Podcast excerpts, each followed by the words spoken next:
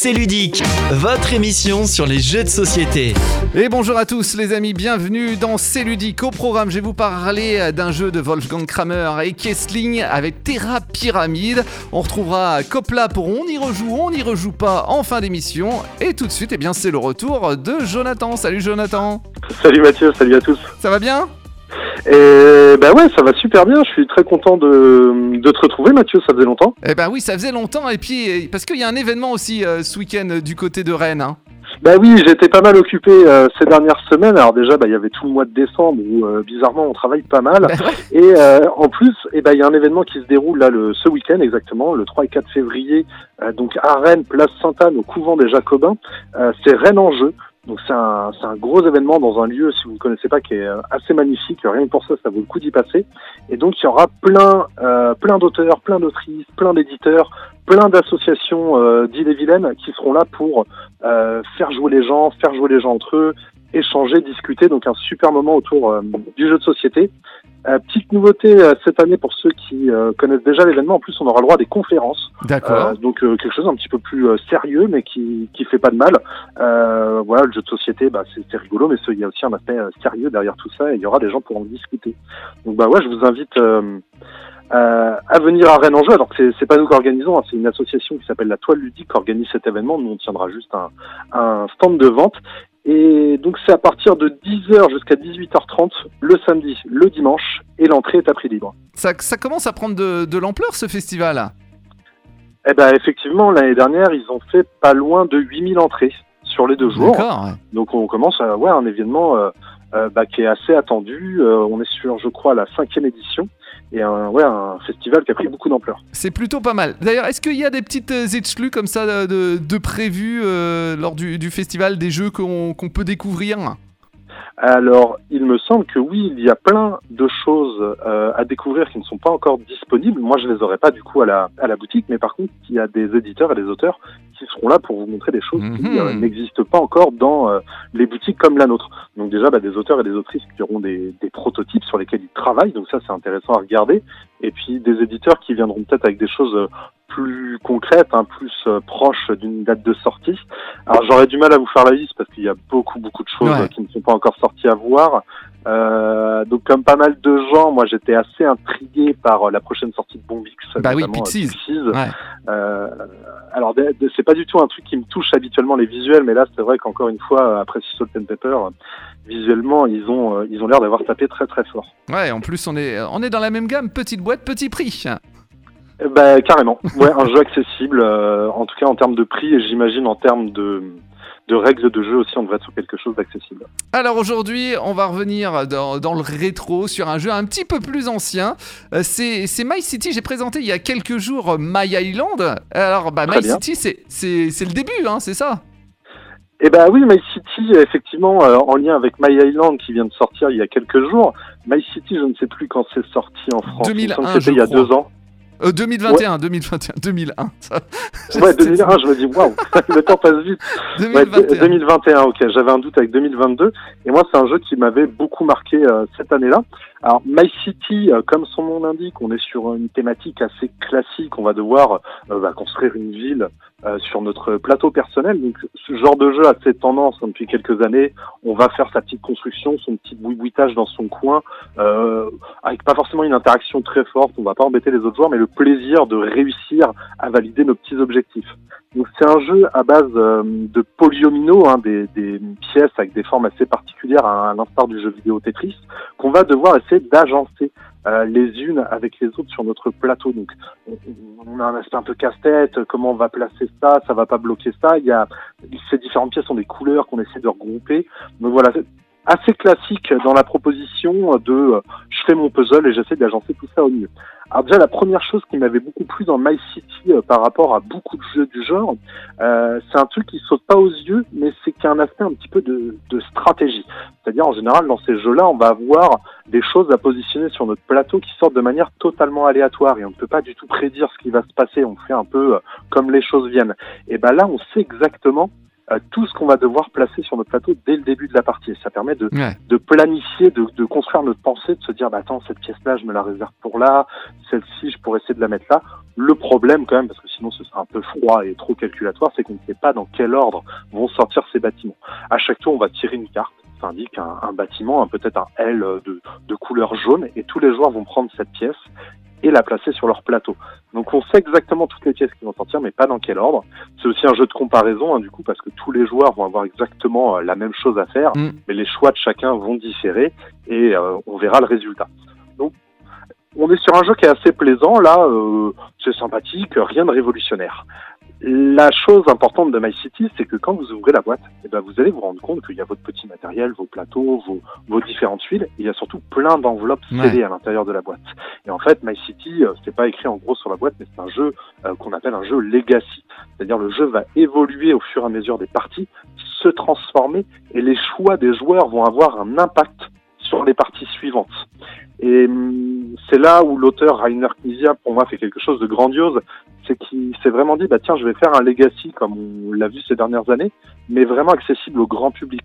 Je vais vraiment prendre les joueurs par la main et leur amener le legacy petite touche par petite touche. Au début, c'est pas grand chose, c'est des petits Oui, autocollants qu'on place sur notre plateau pour rééquilibrer un peu les choses. Par exemple, j'ai gagné la partie, donc mes adversaires vont avoir un petit bonus pour les parties suivantes.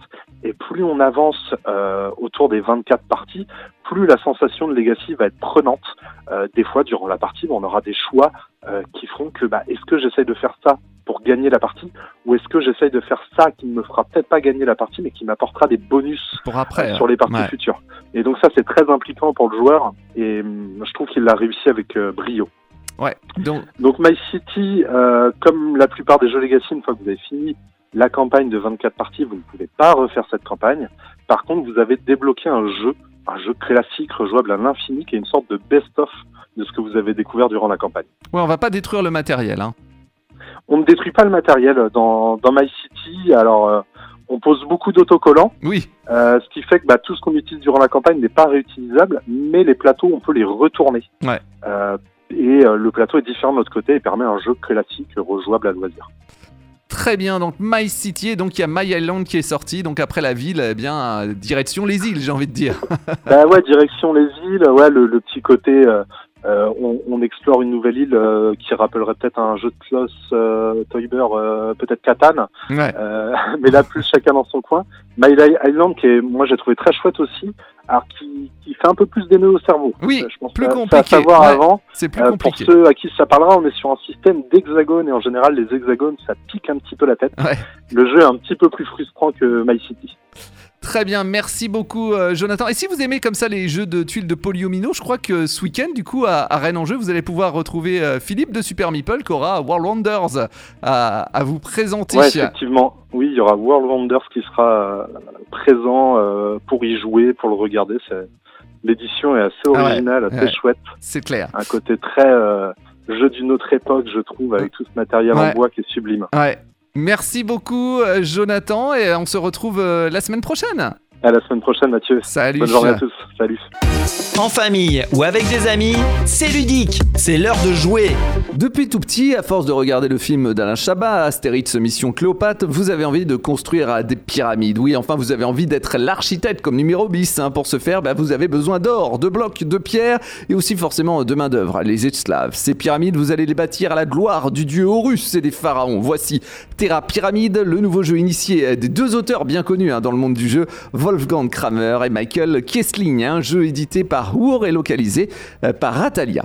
Alors Terra Pyramide propose trois versions du jeu, mais aujourd'hui dans ces on va s'intéresser à la version de base. À noter la qualité de l'édition avec des tuiles d'une très grande épaisseur. Au niveau matériel vous avez un grand plateau central composé de 108 cases où vous poserez donc des tuiles. Certaines sont posées au départ et chaque joueur a un plateau pour stocker euh, ses blocs en fonction des couleurs des pyramides. Mais alors comment on joue? Eh bien à votre tour vous allez placer une tuile. Sur cette tuile, il y a des marches. Elles doivent toujours être orientées vers un chantier ou une pyramide. Si c'est vers un chantier adjacent, dans ce cas, ben, le joueur devra prendre une tuile de base pyramide pour la poser sur le chantier. Première action, donc vous placez une tuile sur le plateau. Ensuite, la deuxième action, vous allez euh, choisir une rangée, l'approvisionner et l'activer. Alors vous pouvez choisir une rangée horizontale, verticale ou diagonale qui sera délimitée par un chantier, une base ou une pyramide. Vous ne pouvez hein, jamais dépasser ces cases. Ensuite, on va approvisionner ces cases en posant un bloc de la réserve générale ou un ouvrier de notre réserve personnelle. On en a entre 11 et 15 hein, selon le nombre de joueurs.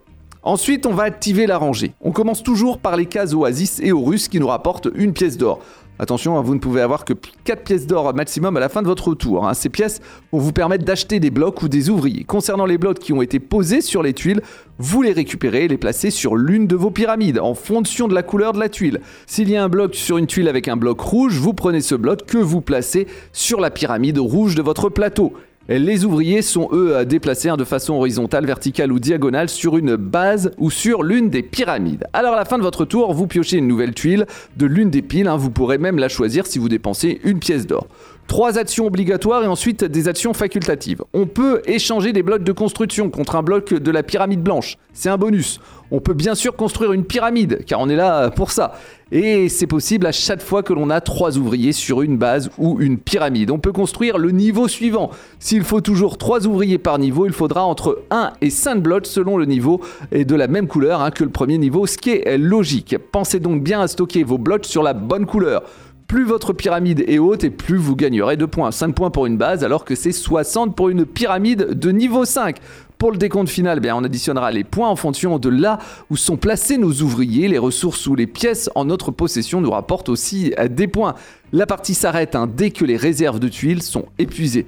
Terra Pyramide, c'est un jeu de pose de tuiles où la stratégie va entrer en jeu, notamment quand vous décidez de construire une pyramide, car il faudra penser à bien récupérer les blocs de la bonne couleur. Bon, à, tout moment, hein, vous pouvez échanger deux blocs contre un blanc hein, qui permet de remplacer n'importe quelle couleur dans votre construction. Il ne faut pas accumuler trop de pièces, car vous ne pourrez en garder que 4 à la fin de votre tour, mais les pièces servent justement à récupérer des blocs. Tout s'imbrique parfaitement. Des variantes, un mode solo et deux autres versions du jeu, une version Horus et une version Nil sur le verso du plateau, un jeu complet avec une grande rejouabilité. C'est ludique, 9h30, 10h. Et oui, dans C'est ludique le jeudi, est-ce qu'on y rejoue Est-ce qu'on n'y rejoue pas? Il y a un an, je présentais des jeux et aujourd'hui Copla nous en parle. Bonjour Copla Bonjour Alors il y a un an, on jouait à quoi? Alors, Matt, l'année passée, semaine 5 hein, de l'année, tu nous parlais de euh, Revelio, ouais. Park, ouais. Galileo Project, euh, sur Mhm. lequel tu faisais une spéciale, Oui. et euh, pardon, Radlands et Est India Company. D'accord. Ah ouais, quand même, il y avait du, du gros jeu. euh, oui, oui, oui, c'est vrai qu'il y avait quand même trois, trois, trois gros jeux. Ouais, mais c'est souvent, tu sais, comme ça, au mois de janvier, j'ai plus le temps, donc... On est motivé, voilà, c'est voilà, ça, on, a- alors que on a de grands projets. c'est ça, exactement. L'été, c'est plus compliqué de faire du gros jeu. Exactement, on est bien d'accord. Et puis, ben, en parlant de projets, justement, dans cette liste, moi j'ai choisi de vous parler de Galileo Project. Ouais. Ok. Alors, oui, Oui, non, je dis ok, vas-y, vas-y, vas-y. Très bien, on y va. Alors, c'est un jeu de Adrien euh, Essling, illustré par David Sidbon et édité par Sorry, We Are French. Mhm. Alors, Galileo Project, c'est un jeu de stratégie qui combine combo et construction de moteurs, ce qu'on appelle l'engine building, dans lequel vous prenez le rôle de corporation futuriste. Vous utilisez votre influence pour obtenir des robots euh, auprès des, des industriels de, terre, de la Terre et de Mars, et vous engagez des experts, conseillers, lobbyistes pour renforcer justement cette influence, obtenir des avantages immédiats et accumuler des points de victoire pour la fin de partie. Mhm. Donc le paiement, justement, il se fait en jetons de casino qu'on appelle des méga crédits. Alors il paraît que dans l'univers de Galiléo, c'est une monnaie neutre et stable. Il y en a qui ont de la chance. Ouais. Euh, je vais justement m'attarder tout de suite sur ces fameux jetons. Euh, alors on a pu les apprécier, je pense, la première fois avec Splendor. Euh, D'autres jeux nous en ont ensuite proposé. Je pense à Champ d'honneur, encore. Euh, et puis il y en a eu euh, d'autres qui en ont fait carrément un matériel upgradé, comme c'est le cas par exemple avec Nidavellir, Ah oui. qui propose son euh, trésor Ouais. royal de luxe. Alors oui, oui, on est bien d'accord. Rien que le nom donne envie.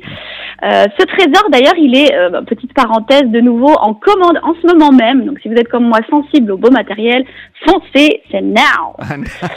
Alors, le matériel de Galiléo, pour y revenir tout de même, euh, eh bien, comme d'habitude chez euh, Sorry We Are French, qu'on réduit à soif, Donc Sorry We Are French, euh, comme on a pu le, le, le souligner pardon, avec euh, l'excellence sur les traces de Darwin récemment, le matériel il est impeccable. Donc ces fameux gros jetons, euh, très agréables à manipuler. On a des cartes toilées, du punch de, de bonne épaisseur, des jolis pions en bois avec euh, un bon choix de couleurs qui nous change un peu du classique vert jaune rouge. Euh, vert jaune rouge, pardon. Bref, rien à redire, c'est top. Euh, les règles maintenant. Euh, eh bien là aussi, c'est un coup réussi. Elles sont claires et surtout surprenamment simples. Parce que on, les, on, a, on a un petit peu évoqué au début de, cette chronique, Galileo Project c'est un jeu expert.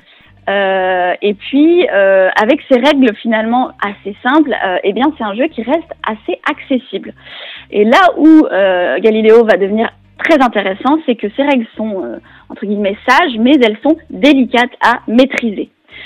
Pour construire votre stratégie, il va vous falloir faire face à de nombreux dilemmes. Vous devez souvent faire des choix cruciaux, euh, notamment avec ces fameux fameuses cartes personnages dont je parlais, euh, puisque vous devrez soit opter pour l'effet du haut de la carte pour profiter d'un avantage immédiat qui est évidemment euh, très attractif, Mais oui. euh, mais tandis que le- le- si vous gardez la partie basse de la carte qui elle se glisse sous votre plateau, eh ben ça vous permettra d'obtenir des points de victoire, enfin des objectifs supplémentaires pour la fin de partie. Mais oui, faut, Voilà. faut essayer de Donc, choisir, euh, mais c'est pas évident. Exactement. Donc la fin de partie, justement, euh, attention, elle intervient quand la pile de personnages est épuisée ou que l'un des joueurs obtient son dixième robot. Et puis en fait, bah, ça arrive très vite. Donc clairement, comme on vient de le dire, vous devez peser chacune de vos décisions. Alors le point noir de Galiléo, selon moi, eh bien, le gros point noir pour moi, ce sont les pictogrammes. Euh, ils sont, euh, quand vous prenez le jeu en main pour la première fois, vraiment pas évidents à interpréter. Et on sent que Soif a voulu proposer un jeu textless. Alors, qu'est-ce que c'est qu'un jeu textless Oui, c'est quoi C'est un terme qu'on utilise dans le monde de l'édition. C'est donc un jeu qui n'a pas de texte et donc qui signifie qu'on Ah n'a oui. pas besoin de traduction sur son matériel. Voilà. Donc sachez que euh, ça facilite énormément l'exportation du jeu à l'étranger. Bah oui, hein, tout Bah oui. simplement parce qu'on n'a pas besoin de payer des traducteurs, enfin, en tout cas euh, uniquement pour la règle. Donc on n'a pas d'erreur euh, de traduction ou de compréhension. Euh, en plus, ça va plus vite à localiser. Euh, les coûts de production sont généralisés puisque du coup on fait produire en grande quantité qu'on peut ensuite distribuer dans les différents pays. Ouais. Donc, euh, en, en- voilà, en dehors de la règle en tout cas. Euh, donc, euh, pour revenir à ces pictos, pour moi, c'est vrai que c'est, euh, même si on finit évidemment par s'y habituer, ils sont pas du tout intuitifs. Euh, et euh, bah, en fait, ils auraient clairement mérité de figurer sur une petite aide de jeu individuelle. Voilà. D'accord. Bon, si Bon. c'est le seul point noir. Alors, il y en a un petit deuxième qui, pour moi, est que euh, on aurait pu noter euh, après quelques parties que le, le paquet de cartes personnages aurait mérité d'être un peu plus dense et varié. Euh, c'est vrai qu'on a l'impression qu'on fait vite le tour après quelques parties. Ça pose un peu cette question de la rejouabilité au bout d'un certain temps, sans être non plus un gros frein. hein. Attention, je modère quand même mes propos. Très bien, alors. Donc, Est-ce qu'on y alors. rejoue ou on n'y rejoue pas, euh, Copla? En effet, alors, pour finir à la question, avant, après, est-ce qu'on y rejoue ou pas? Alors là, ça a été dur de choisir. Du coup, bah, j'ai pas choisi. J'ai envie de dire non, mais oui. Alors non, parce que, eh ben, on va avoir énormément d'autres jeux qui vont peut-être passer avant celui-ci. Mais oui, parce que euh, bah, c'est un jeu qu'on peut sortir facilement avec des joueurs ou des joueuses qui vont chercher à rentrer dans le milieu du jeu expert pour se stimuler, apprendre à maîtriser une stratégie, faire la course au point de victoire euh, par l'optimisation et l'enchaînement des faits sans se faire trop enquiquiner par ses adversaires, puisque bah là l'interaction euh, elle est qu'indirecte, hein. elle réside oui. simplement dans le fait d'acheter une carte avant l'autre, Euh, et surtout avec ces fameuses règles qui ne font pas peur, qui ne font pas euh, 46 pages écrites en corset, euh, et sans exemple, hein, parce que ça malheureusement j'aurais eu des exemples à vous citer. Voilà, Très bien. eh ben, merci beaucoup, Copla. avec plaisir, on se retrouve la semaine prochaine. Ben oui, on se retrouve la semaine prochaine. Tiens, il y a un autre jeu qui va arriver dans l'espace de Sorry We Are French qui est attendu. Je sais pas si tu en as entendu parler de Shackleton Base Journey to the Moon. Ah non, ça ça me dit rien du tout, bah, pas ça- du tout. Eh ben c'est la c'est la sortie euh, des scènes de Sorry We Are French, donc faut encore patienter, mais je crois qu'il sera, on pourra le découvrir à Cannes, il me semble. Eh ben, allons-y avec grand plaisir. Merci beaucoup Copla et on se retrouve donc jeudi prochain. Salut. Ça marche. Au revoir.